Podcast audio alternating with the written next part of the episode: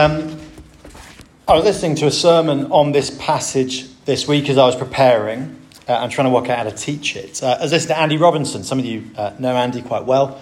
Uh, Andy's done some of our training, um, spoken uh, before with us. Uh, Andy, if you know him, he's not massively prone to hyperbole.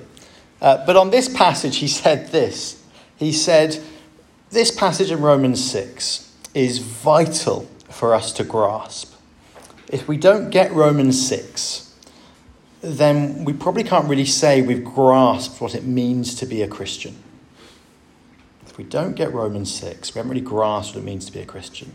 Um, I think I agree with Andy. I think it's a really important key passage we're looking at. It's, we're going to look at it over three weeks, Romans 6, the whole of Romans 6 in three weeks. And so we're going to need God's help.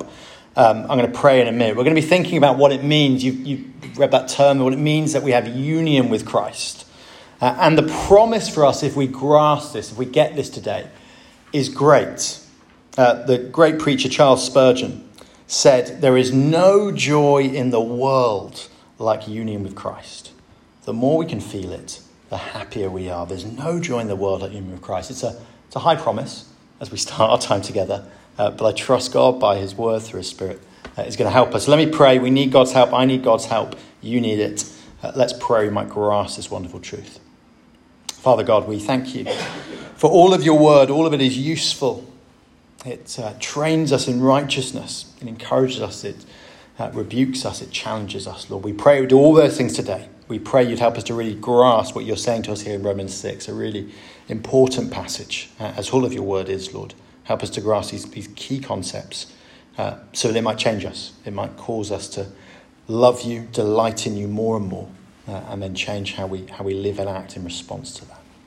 Amen. So, uh, if you were here last week, Paul ended last week. If you just flick back, if you're in your journals or in the red Bibles, you may not need to flick back. He ended 5 verse 21.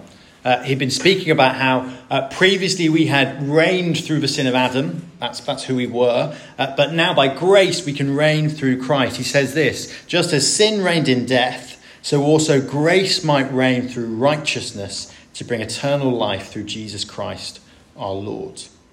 Kind of the end of Romans 1 to 5. And uh, basically, the natural logical question, if we've understood Romans 1 to 5, is verse 1 of our passage.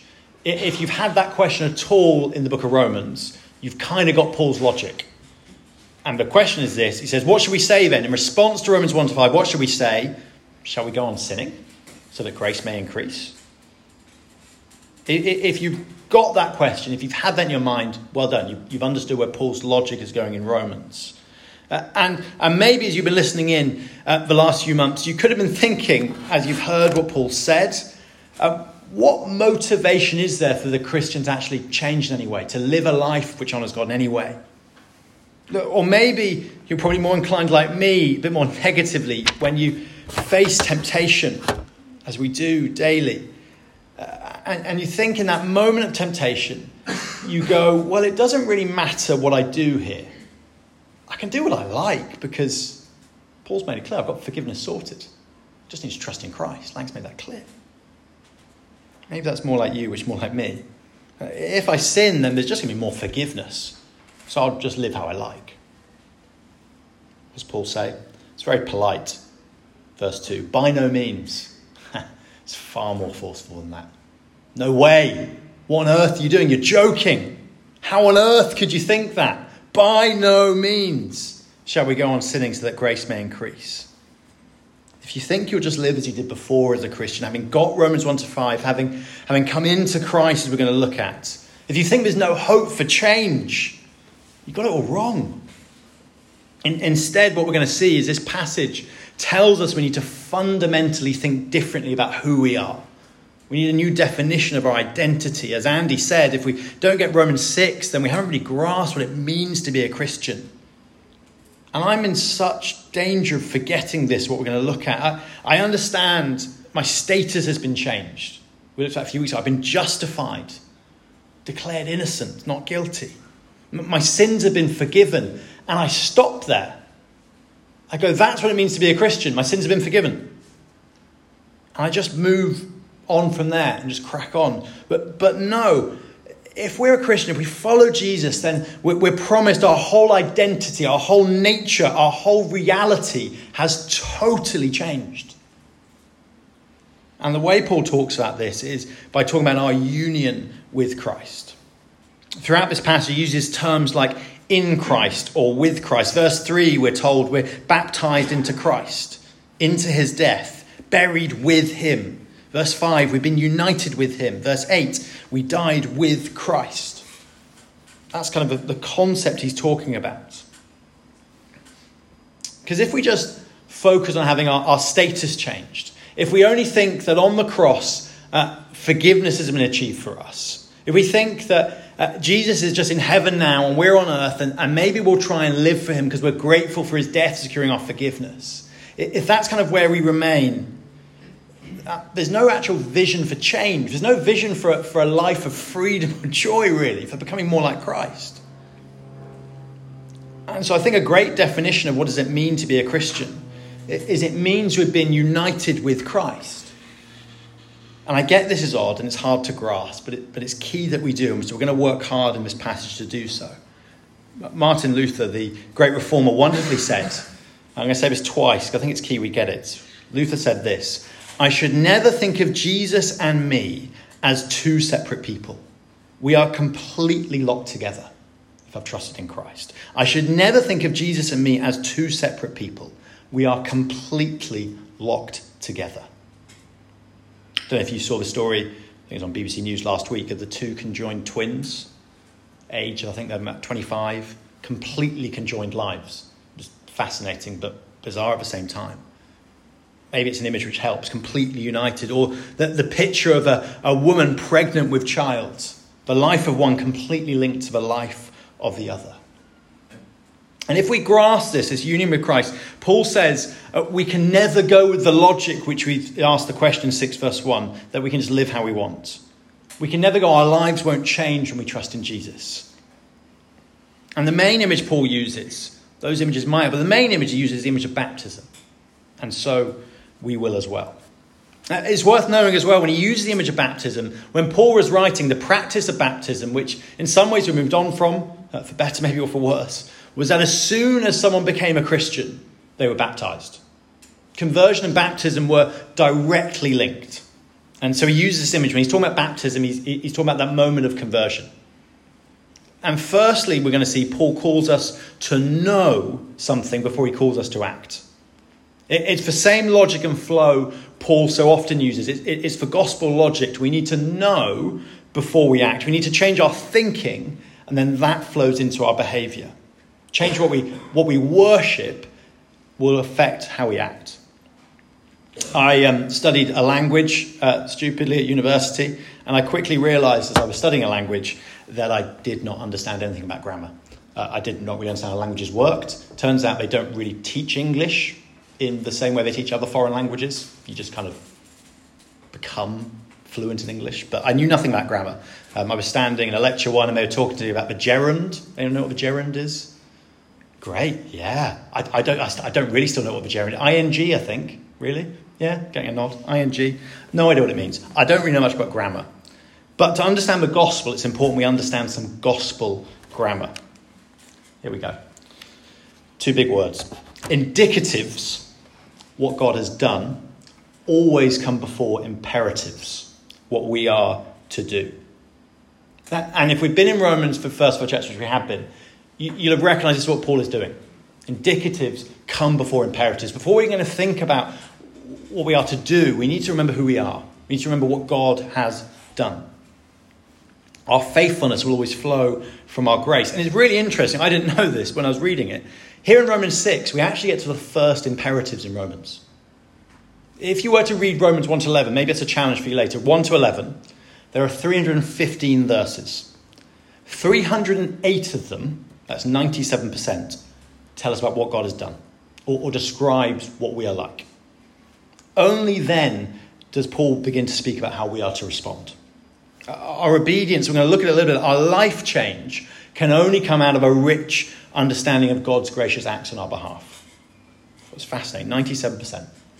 He's hammering in what God has done. He's reminding us again and again what God is like. And I know I get this wrong so often. I, I turn my gospel grammar on its head. Uh, I forget and I, I, live as if my justification is by grace, but the Christian life now is then a, a form of self help. I occasionally help some uh, Syrian refugees with their English. Uh, they help me with my Arabic. And regularly we need to correct each other's grammar. We get it wrong all the time. And so today the challenge is we'll let Paul do the same.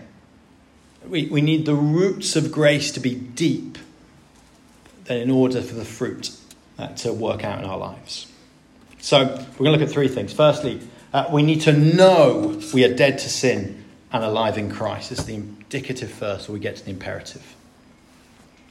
Look at it with me. You are dead to sin. I'm not quite sure when I died. It was sometime between 1995 and 2005, I think, that Johnny Reed, the old self, died. It was sometime then that I put my trust in Jesus, that according to Paul's language here, I was buried with Christ. Publicly, my baptism marked it when I was 17 in a very cold swimming pool. My dad and my pastor, they dunked me under this freezing water, symbolizing my old life was dead. You can't die more than once, can you? Death is a, is a fundamental shift in reality, and sadly, it's really true when you know someone who's died. It, it's irreparable, it's irreversible. Really sadly, I just heard this week my, my brother in law's father is on his deathbed, really suddenly. Heard yesterday, we had no idea. And it's, it's shocking, it's, it's irreparable, it's irreversible. And when you die, you no longer live as you once did, do you? Just makes sense, you're dead. You no longer live as you once did. And so, friends, if you follow Jesus here today, there is a moment in your life when you died. Verse 3 You know that all of us who were baptized into Jesus Christ were baptized into his death. We were therefore buried with him through baptism into death. He's using the picture of baptism to explain this. Here. A few weeks ago, we had two baptism. Here's uh, Josh. There's Josh on screen. Amen. Uh, I'm going to do a little bit of Sky Sports Monday Night Football analysis here on what was going on at Josh's baptism. Uh, now, remember, as I said, in the early church, conversion was normally directly followed by baptism. As I said for myself, I'm not 100% sure when I put my trust in Christ, but I know it was marked by my baptism at 17. Getting baptized did not make me a Christian, it represented visibly what had already happened spiritually, what God had already done. Same here for Josh. If you remember his story, he put his trust in Christ a number of years ago, and then in obedience to God on Easter Sunday, he made that reality visible. So uh, let me pause the video. We're going to go through. Here's Josh. He's going down. There he is. He's fully under, just about. And that is what, according to Paul, Josh would have been thinking. That's what we were to be thinking as we watched. Josh has died. He has died with Christ. He has died to his old way of life. So if you've been baptized already here today, this is a really good time to remember this. You are dead to your old life. Why? Because Christ has defeated sin. So, in answer to verse 1, shall we go on sinning so that grace may increase? Well, how can we keep living as if we were? Because we're dead. This status change happens to all who trust in Jesus, regardless of how we feel. You may not feel particularly dead to your old way of life today. Uh, and it's important to say um, it is regardless of how we feel. We live in a culture of, of sort of expressive individualism where it's all about what we feel. We're defined by how we feel. Well, that's wrong.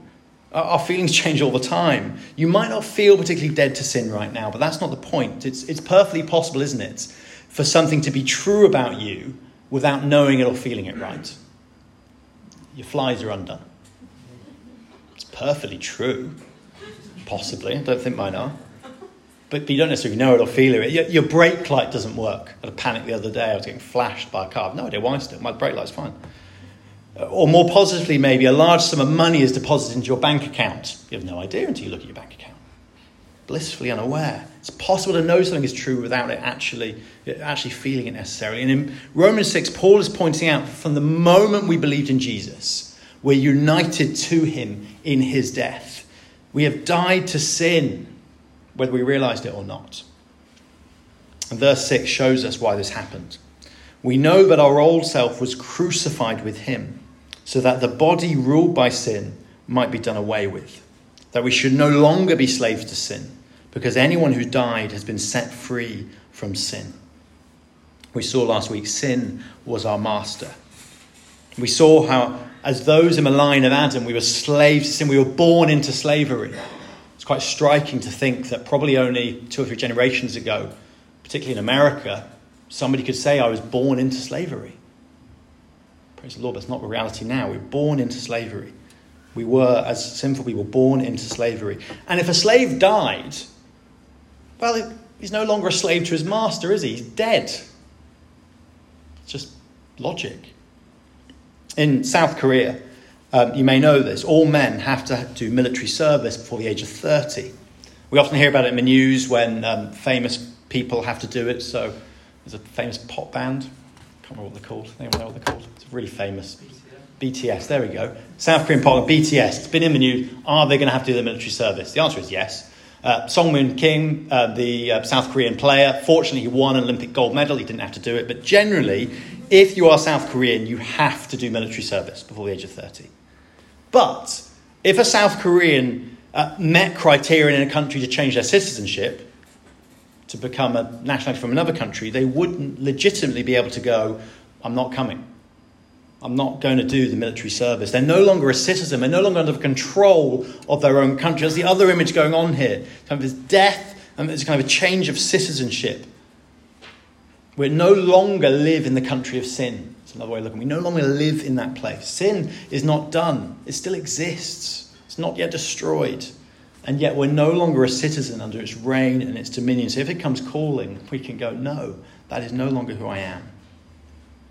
As the message translation puts one of these verses, our old way of life was nailed to the cross with Christ, a decisive end to that sin miserable life, no longer captive to sin's demands. First thing we need to know is we're dead to sin. The second thing we need to know is we're alive and raised from the dead. Verse 4 Just as Christ raised from the dead through the glory of the Father, so we too may have a new life. Verse 5 If we've been united with him in a death like his, we will certainly also be united with him in a resurrection like his. Verse 8 If we died with Christ, we believe we will also live with Christ. We have been raised as well in our union. Why? So we might have new life. Not just a, a new life in the future, not just a new life and a new creation, although that is true, but also a new life now. Verse 4 tells us this. Why were we raised? So we may have a new life. Let's go back to Sky Sports. Here's Josh again. Josh is under the water. If he had stayed there, we would have had a criminal investigation on our hands. But he did not stay there. As he comes out of the water, here we go, here comes Josh. What's he thinking? Big smile on his face. He's thinking this I'm alive. I'm new. He actually told me he was thinking, my knees really hurt. Um, but that's what, hopefully, he was eventually thinking. What's one of the best ways to describe the Christian life now? As I said at the start, it's living out our union with Jesus. That's what it means to be a Christian, somebody dead to sin and alive to Christ. If we just stop with being forgiven of our sins, is what it means to be a Christian, we're really missing out. The story of Christianity is so much greater than that. It's a radical new life. So, again, back to verse 1 shall we go on sinning? No, it just doesn't fit. A person who continues to, to live in sin, thinking that's the way to go, is like a right handed person writing with their left hand. It's not natural, it's weird. It's incompatible with who we are because we have a new life with Christ. That's what we need to know today from Romans 6. We're dead to sin, alive in Christ, and baptism is a wonderful picture of it. So now, uh, uh, we know we're dead to sin, alive to Christ, but we need to, as Paul says in verse 11, keep reminding ourselves we're dead to sin, alive in Christ. We're forgetful people. We need to keep reminding ourselves. Verse 11, in the same way, count yourselves. In some translations, reckon Reckon yourselves, count yourselves dead to sin, but alive to God in Christ Jesus. Remember, keep remembering. Uh, this is the first command, I'm pretty sure, in the whole of Romans. First command is this Don't make yourselves, Now, not to, we can't make ourselves dead to sin alive in Christ. We can't do that. Josh could not baptize himself. He would have just been a man going for a swim in a hot tub. We are commanded to keep remembering identity, though. Count yourself, remind yourself. And the challenge from Paul is that we would daily remember this. As I said earlier, if you've trusted in Jesus, if you've been baptized, and if you've trusted in Jesus and you've not been baptized, please speak with me today. Think back to that moment now. Get it in your head. It's a wonderful gift from God to keep remembering that. We don't keep rebaptizing ourselves, we remember that as a, as a mark of what happened. As I said, of a visible mark of an internal reality. Throughout history, God has given his people reminders to help them remember the gospel, to help them form an identity. Communion, which we'll celebrate later, is one of these. Our baptisms are another. We see it in culture how remembering leads to identity formation. It's why schools in America regularly uh, reenact the Gettysburg Address. It's why at Christmas we do nativity plays in one way. We're reenacting. The coronation next week is going to be littered with history and tradition. The Passover meal reminded the Jews of the Exodus. Jews still do it today, they've done it for millennia. And baptism does the same. Our baptism brings the past events of Jesus' death, burial, and resurrection into the present. We're physically reenacting the story. Buried under the water before rising out again of the water to new life. So, if you got it in your head when you were baptized, if you got that, remember this. Keep coming back to your baptism. Keep remembering the identity change that had happened, which that symbolized. And it's so important, I think, as we face temptation each day, we need to be people who think clearly as we do. As, as we face temptation, as we hear uh, the devil's voice tempting us to sin in a certain way, we can clearly remember who we are and fight sin as we do. It's important we think clearly because we're no longer the same people, we're different people. If we've been baptized, it's as if we're having a, a different name. Baptism is like a spiritual naming ceremony. We respond to our name, doesn't it? It makes it part of our identity. It uh, tells people normally where we're from, what family we're part of. About six months before Town Church began, I had a phone call from a friend. Uh, they said there was a man in a nursing home in Bicester who had recently moved. He wanted to come to our church. They told me his name was John King, asked if I'd go and meet him. Um, I did, no idea who this man was, but I was shocked because I found it was someone I actually knew.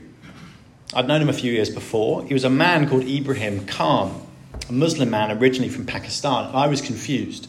I think within about two minutes, I just asked him the question. I said, Ibra, I used to call him Ibra. Why did they tell me your name was John King? Well, it doesn't make any sense. Your name's Ibrahim Khan. You know what he said? He said, Johnny, when I was baptized, I chose a new name. John was one of Jesus' key disciples, one of his best friends, and I came to faith reading the book of John. King is an English translation of Khan, reminds you I'm a new person, no longer part of my old family. And he gets really unhappy, really unhappy whenever a doctor or a nurse kept calling him by his old name. We struggled to get it officially changed, it took years. But that was no longer who he was. He wasn't Ibrahim Khan, he's John King. And Paul is saying here Christians, do you know your real name? Do you know what it means to be in Christ? Do you know what it means to be renamed in Christ? Do you know that you have a new identity? Remember your name, Christians. Remember your new identity. You're dead and you're alive. And there is one way of thinking, it's very important we get our identity right, because there's one main way of thinking, I think, which can harm us in our Christian lives. I think it's a challenge, challenge for me when I was thinking about this. I think it's to think of ourselves primarily as miserable sinners, to think that's our primary identity. My primary identity is I'm a sinner. We get our name wrong. Now, of course, we've seen Romans 2 and 3 particularly. On one level, this is so true. We're not able on our own to live for God we do still fall into sin. I'm not preaching perfectionism here in any way, shape, or form. But do you know what word Paul uses to describe us 40 times in the Old Testament? It's not sinner, it's saint. I think only once does he refer to us directly as sinners. If you're in Christ, you're now defined as a saint, one who is set apart, one who is holy. not because of what we do, not in any way, shape, or form because of what we do, but because of who we are now in Christ. Because, of course, you cannot baptize yourself. If we think of ourselves primarily as miserable sinners, we're ultimately faithlessly denying Christ's work in us. We're denying that we are dead to sin and alive in Christ. And it changes how we live, doesn't it? Because if we think of ourselves primarily as miserable sinners, we'll act like miserable sinners. If that's the way I think, then that's the way I'll live. But if temptation comes, and it will come, and it will come this week, and it will come today, to not honor Christ, and if we preach verse 11 to ourselves, if we say, No, I am dead to sin, it is no longer my master, sin does not have power over me anymore, I'm dead to it. Instead, I'm alive to God in Christ, there is power there to change my testimony this week as I was reading this, I was challenged on this. I've tried every time temptation has knocked on my door to remind myself I'm dead to sin, I'm alive in Christ. Hasn't always worked, I've messed up. But it's helped to keep reminding myself of my identity. Keep reminding yourself you're dead to sin, you're alive in Christ, you're new. And finally, finally, we get here to the imperative now live as if you are dead to sin and alive in Christ. This is verse 12. Therefore, do not let sin reign in your mortal body, so that you obey its evil desires. Do not offer any part of yourself to sin as an instrument of wickedness, but rather offer yourselves to God as those who have been brought from death to life, and offer every part of yourself to Him as an instrument of righteousness. For sin shall no longer be your master, because you're not under law, but under grace. That's the flow from Paul here. He's explaining. We need to know it, remember it, and now we live it. We, we need to be a people who pursue holiness, who live out our new identities as God's people, who reflect his character, who live out the life he calls us to, which is the best way for us to live. If we do this, if we, if we live as new people, if we live out our identities, it will affect the whole of us. It'll affect how we speak, it'll affect how we think and what we do the promise of the Christian life. And if you're struggling in sin, the sin which cripples you, the one which you can't shake, the habit that does, does your head in, the pattern of thinking you can't seem to get rid of, negative spirals. The promise of the Christian life is that by the Spirit there is a chance for change and a new life.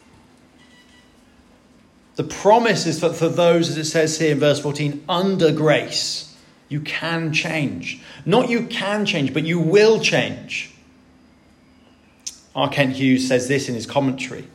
It's blunt and it's challenging, it's direct. I think it's true. It's impossible to live unchanged when you become a Christian. If people argue in this way, back to 6 verse 1, they're not under grace. They're not Christians.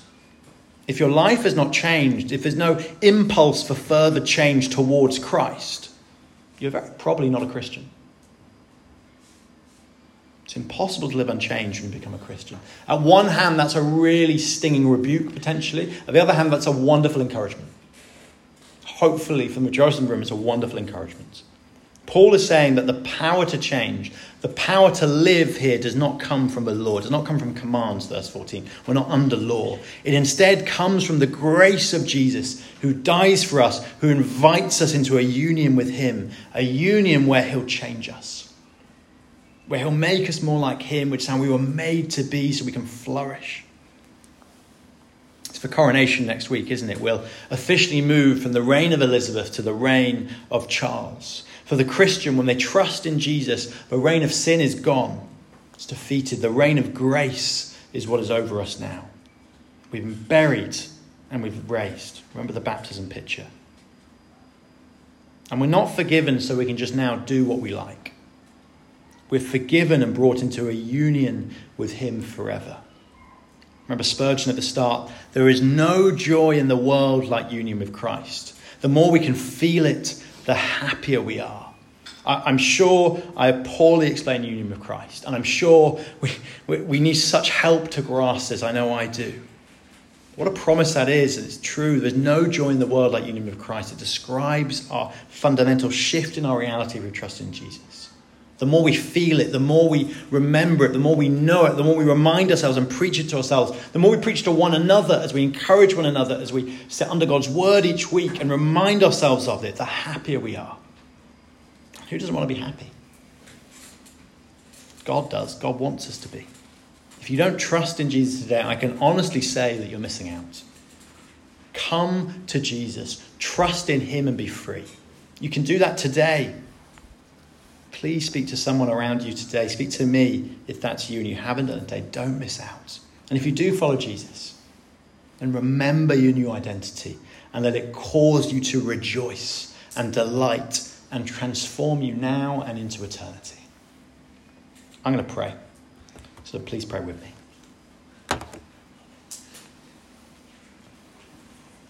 In the same way, count yourselves dead to sin, but alive to God in Christ Jesus. Lord, we need your help to remember this, to apply it, to understand it. But we praise you for every word of your word, how it speaks to us of who you are, who we are, and who we can be in you. Lord, may we be a people who grasp this more and more. May it change uh, how we live and who we are and how we think, and may it cause us to just give you great praise and delight in you and the wonderful good gifts you give us. Lord, we need your help. Keep helping us to remember our, our union with you, our identity with you, to remember that we are dead to sin. As temptation knocks on the door this week, may we be a people who declare, No, I am dead to sin. I'm alive to God in Christ Jesus. We need your help, Lord, by your Spirit. So do that, we pray. Amen. Now, we're about to celebrate communion together. Um, we're going to sing before we do that. Uh, but communion is another gift from God to help us remember. Just as singing is a wonderful gift to help us sing about our new identity. But before we sing, I just want us to think a little bit. It'll only be a minute or two, Joe, so you're fine. You can stand up.